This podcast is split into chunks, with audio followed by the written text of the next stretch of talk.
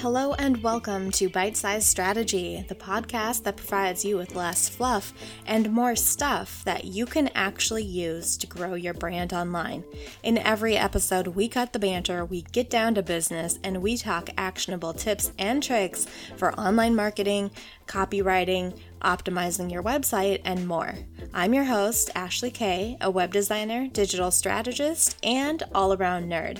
If you would like to connect with me in between episodes, you can give me a follow on Instagram at Build It and Blossom or check out builditandblossom.com for more. Hello, my friends. How is it going? I'm doing really, really well. Thank you for asking. I really appreciate it.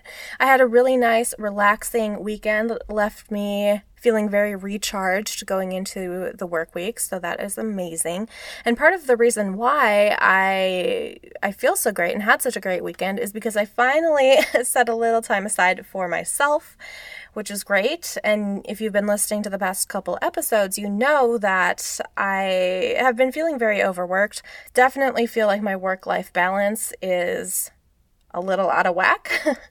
so this weekend, I just did some stuff for fun and it was really great. I got coffee at my favorite coffee shop. I went to a nursery where they sell plants and I thought about buying a plant. And then I walked around the neighborhood and thought more about buying the plant that I saw. And then I got some ice cream and it was really great. The flavor was Thai tea and cookies and cream swirl. And then I walked around the neighborhood some more and then I went back back and I bought the plant and then I brought the plant home and I looked at the plant and I thought, oh my God, how am I going to not kill this thing? And then I sat on the couch and I watched a little HGTV. And it was really, really nice. And you know what? I did not feel guilty about taking that time for myself. And that is pretty new for me. So, this whole topic that we've been exploring time management and productivity, it's really been helping me make some changes in my life. And I hope if you're listening along, you're starting to experience some good changes for yourself too. Anyway, let's dive right into what our episode is all about here. So, yeah, we are right in the middle of our series on time management and productivity for solopreneurs and small business owners and self employed people and really everyone. It applies to everyone. And I started this series to explore in real time my own relationship with time management and efficiency. So, in episode 22, just to kind of recap so we know how we got here. I described how I started my online career, and it began for me as me monetizing my graphic and web design hobby. And that was back in 2013 and at that point in my life, I was also working on completing my master's degree. I was also working part time in a coffee shop. So I had a lot going on. I was very, very, very, very, very busy, and I had to run a very tight ship. And efficiency was my middle name, friends. My schedule, it was so jam packed, it was so structured. I virtually had no free time whatsoever. And I spent two or so years like this, and believe you me, I was exhausted. Now, of course, I eventually finished my degree, I quit the coffee shop job, and now my monetized graphic and web design hobby has transformed into a full time career, which is amazing. I am my own boss. I am living the dream, my friends. But what I have found is even though I fully and completely create my own schedule, I am completely in charge of where my time goes. But I still don't have enough free time. I am still prone to overworking myself, and I still feel like there's never enough time to get everything done. But and this is super crazy, I have kind of started to notice that I have a tendency to get more accomplished the less hours I work. Within reason, of course. It's not like I'm getting 20 hours of work accomplished in only two hours. That would be complete madness. But I find that I don't really accomplish that much more if I sit at my desk and work for 10 hours versus only sitting there for eight hours which is weird, right? And I noticed that, and that had me asking myself, like, where exactly is my time going? What am I doing with my time? So, in episode 22, what I did is I proposed a time tracking challenge, and what I have been doing for the past two weeks, and maybe you too, if you've been following along, I've been using a time tracking app to record where all of my time goes. I've been documenting everything that I spend my time on, how much, you know, what exactly I did. I've left very detailed notes for each time entry that I have recorded. And I already had been doing this for client work. Actually, if I'm being completely honest with myself, I didn't always turn it on for client work. Sometimes I would forget, and my clients would end up getting a lot of freebies. So that's not a really smart business move, but I'm working to remedy that. But so for the past two weeks, I've been making sure that I track all client work plus my own personal time. And everything is grouped into about nine categories, ranging from business upkeep, like bookkeeping, to personal relationships, like FaceTiming with friends. So that was episode 22. And then in episode 23, we dove deeper into the concept of productivity shame. And oh my gosh, you guys, productivity shame, it is a doozy. And I highly recommend you go back and listen to episode 23 if you haven't yet, because we're picking up where we left off at the end of that episode. But just to recap, productivity shame is that bad feeling you get when you feel like you just haven't done enough, mainly because you don't have a clear definition or idea for what enough actually is. In that episode, we dive into busyness and we talk about how, especially here in the US, we tend to think more highly of people in a way who work long hours and are busy than we do people who live a life of leisure. We admire those busy people more than people who have tons of free time. And there's a theory out there that puts forward the idea that we feel this way because we associate characteristics like ambitiousness and competence and being in demand with people who are busy. And everyone, pretty much, wants to be viewed as ambitious and competent and feel smart and like they're highly sought after. So, loading up our schedules and working all of the time, it just kind of seems like the thing that we need to do. And I truly believe this is a huge reason why we experience productivity shame when we're not working ourselves to the death because we are trained that we need to be busy in order to be valuable people. If working lots of hours makes us seem like we're ambitious and competent and in demand, does that mean that sitting on the couch binge watching Netflix makes us a lazy, incompetent, dime a dozen person of little to no value? No, like, of course not. It probably just means that we need a frickin' break.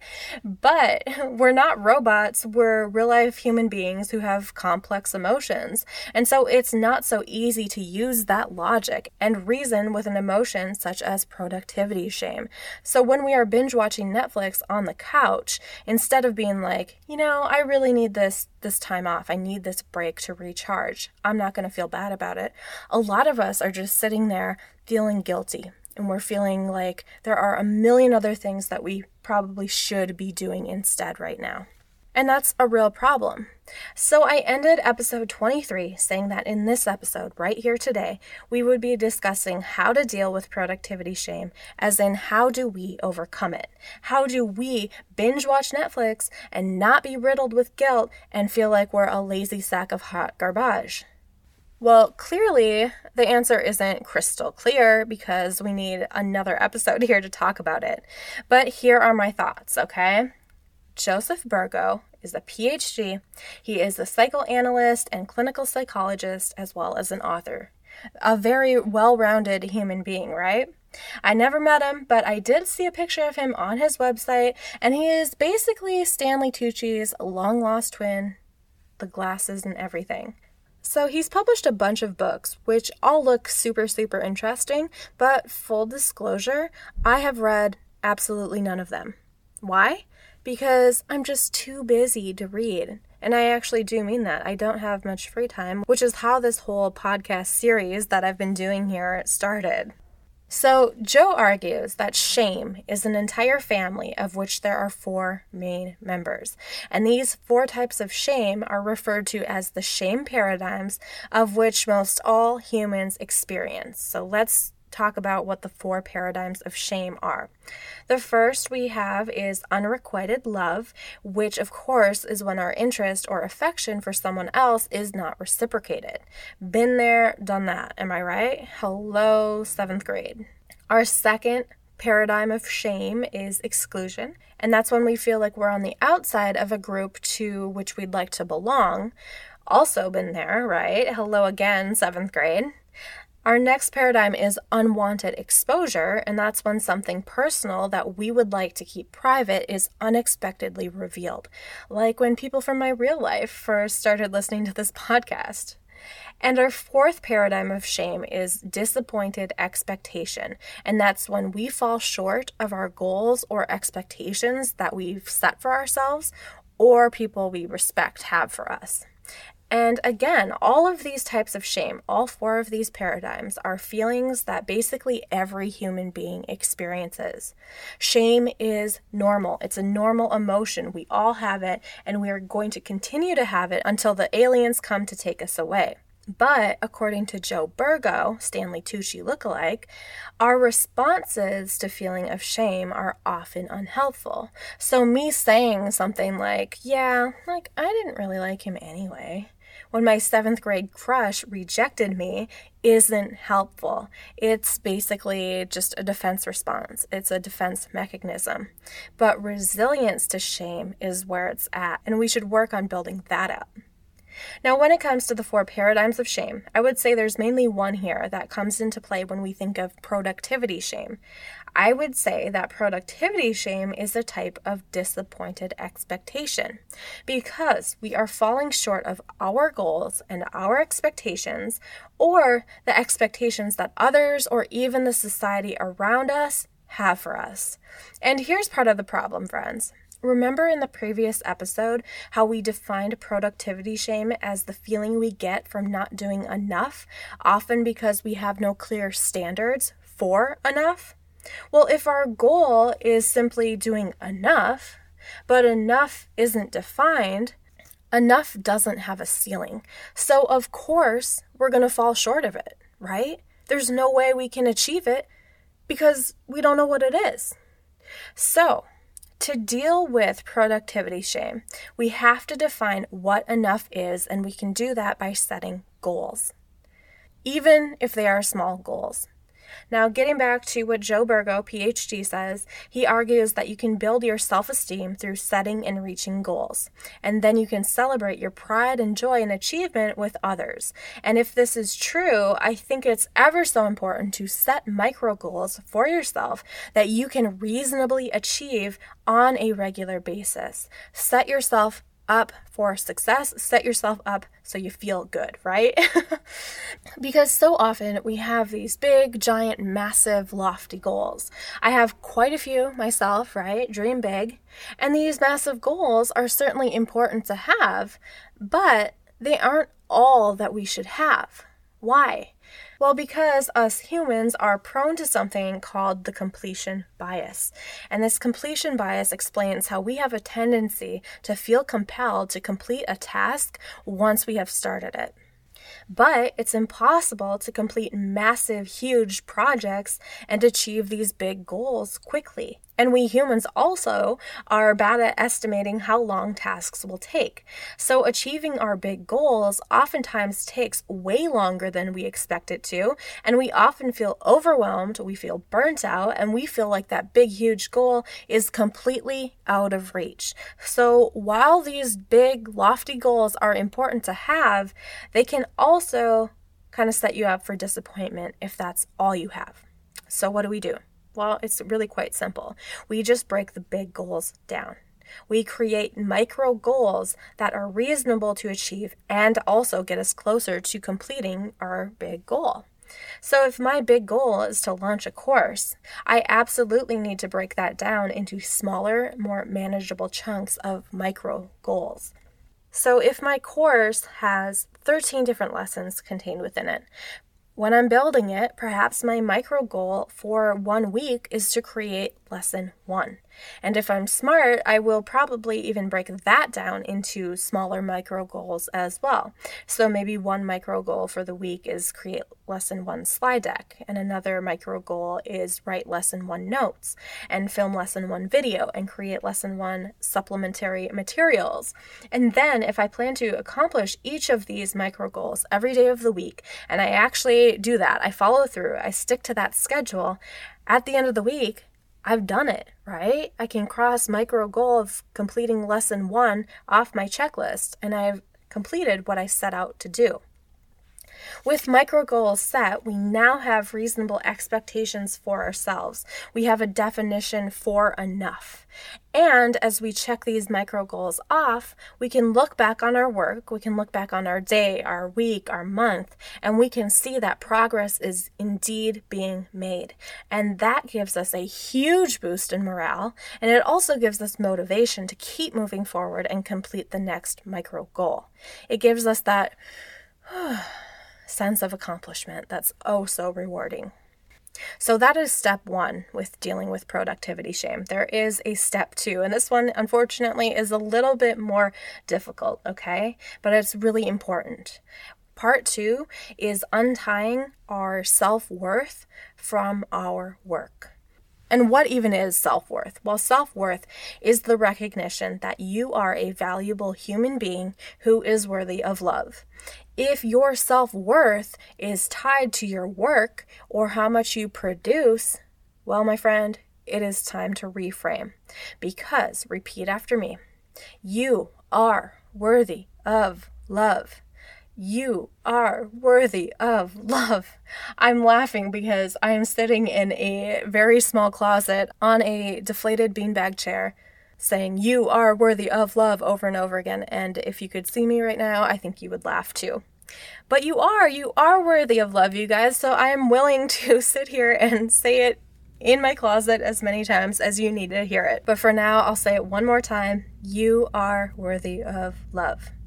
Now, as a solopreneur or a small business owner or a self employed person or whoever you are, you need to recognize that. And also, you need to recognize that there is a lot that is outside of your control. Take, for instance, the pesky Instagram algorithm. The algorithm is super, super weird, you guys, and I hate talking about it. I'm really not a big fan of social media, but I really feel like I need to be on it for what I do. Like I I'm in this world, but I don't enjoy it. And so I once spent hours making an Instagram reel, a video, right? And I don't feel that I am particularly good at making these reels either. So it took me a while. I was very self conscious when I was doing it. I was not feeling very confident. And when it came time to post this reel, I was very apprehensive about it. And, you know, like, it's gonna be like my face out there in the video, like talking for potentially millions of people to see. And I know that the goal of posting something on Instagram is for people to see it, but millions of people watching me and like seeing me and judging me, I'm not about that, you know? So I didn't really want millions of people to see my reel necessarily, but maybe a couple thousand so I could kind of feel like one of the cool girls, you know what I mean? So anyway, I posted it, was hoping to get a couple thousand views on it maybe. Ended up getting 150 views. 150, which is certainly not a lot and it's not even what I would consider a good amount. And I felt ashamed about this. I felt like the biggest loser on earth because I spent all this time on this video and it's my face and I'm not feeling really confident about it anyway. And then it kind of flopped. And that just sucks. It's a crappy feeling to deal with. And I was just feeling pretty low for probably the rest of the day and maybe even into the next day because I'm a sensitive person, you guys. So, anyway, you know, I, I, forgot about it a little bit. Time passed, and then a month later, boom. This video, this Instagram reel, started getting views out of nowhere for no reason whatsoever. The only thing I can think of is the algorithm is freaking weird. And so I ended up, after all, getting my couple thousand views on this video. But I wasted a whole lot of time feeling bad about myself. For what, though? because like the algorithm was weird and Instagram didn't prioritize my video until a month after I had posted it. Like it's it's stupid. And having your self-worth tied up in something like how many views or likes your Instagram reel gets is madness. Even though if you live in this world, you know it's oh so easy to do. So I just want to remind you your sense of self worth should not be determined by your social media likes or views or your follower count because you can't ultimately control those things. And furthermore, your sense of self worth should also not be dependent on how many items you can check off your to do list, or how much you can produce, or your title, or even how much you get paid. Any of those things. No, like those should not tie into your sense of self worth because your sense of self worth just needs to exist independently of those factors. If it doesn't exist independently of those factors right now, look within and do the deep personal work that you need to do to build that independent sense of self worth up and untie it from those things that really ultimately shouldn't have effect on it. And once you've got that great sense of self worth going, do the deep personal work to keep it there and maintain it and strengthen it because it's so, so important. And I know that's easier said than done, but you've really got to find your own way with it. Now, I know there is so much more to be said about all of this, right? We could talk forever about shame. It's a complex emotion. We could talk forever about building up your sense of self worth because it, it goes really deep. But everything that we discussed here today, I am going to say it's sufficient enough for me to answer our original question of what is productivity shame and how do we deal with it. I think I'm good with what we what we have here on this episode. So we deal with productivity shame first by setting goals for ourselves. We break our big, lofty, sometimes seemingly out of reach goals down into smaller, more achievable micro goals. And then step two, we work on untying our sense of self worth from our work and how much we produce. And we work on building up an independent sense of self worth because we are worthy of love no matter how much we work or how many hours we put in or how much we produce. Before we end this episode completely, I do want to acknowledge that last week I asked you to pay mind to when you are multitasking and if you're doing meaningful work or just busy work. And the reason I bring this up is because busy work kills productivity and it doesn't generally help us accomplish our goals at all. So, we're going to get into that in the next episode. Don't think I forgot. That's why I wanted to bring it up. And then, also in the next episode, I think it will finally be time for me to share my findings with you from my time tracking challenge. So, if you are following along with me and you have been tracking where all of your time goes as well, um, feel free to keep tracking that time for one more week week as well. More data is always good. I think it's a really good learning experience to see where your time is going. And the longer you do it, the deeper your insights are going to get. So, so feel free to keep tracking your time along with me for the next week. Now, I want to end this episode on an action item for y'all. So, let's go with this. This week, I want you to take one of your goals and I want you to break it down into smaller micro goals. And this could be a business goal that you're breaking down, or it could be a more personal goal, or it could be a combination, or it could be multiple goals. Whatever you want to do, just take one goal that you have for yourself that seems pretty big and maybe even feels a little out of reach at times, and break it down into smaller, more achievable micro goals. All right. Thank you so much for listening to this episode of Bite Size Strategy. I hope it was super helpful and that you've been enjoying this series on productivity and time management as much as I have enjoyed making it. And also remember to follow along on your favorite platform. We are on Apple Podcasts, Spotify, Google Podcasts, iHeartRadio, and you can also always visit builditandblossom.com for more brand building tips like this. All right, you guys, that's a wrap. I will see you next week.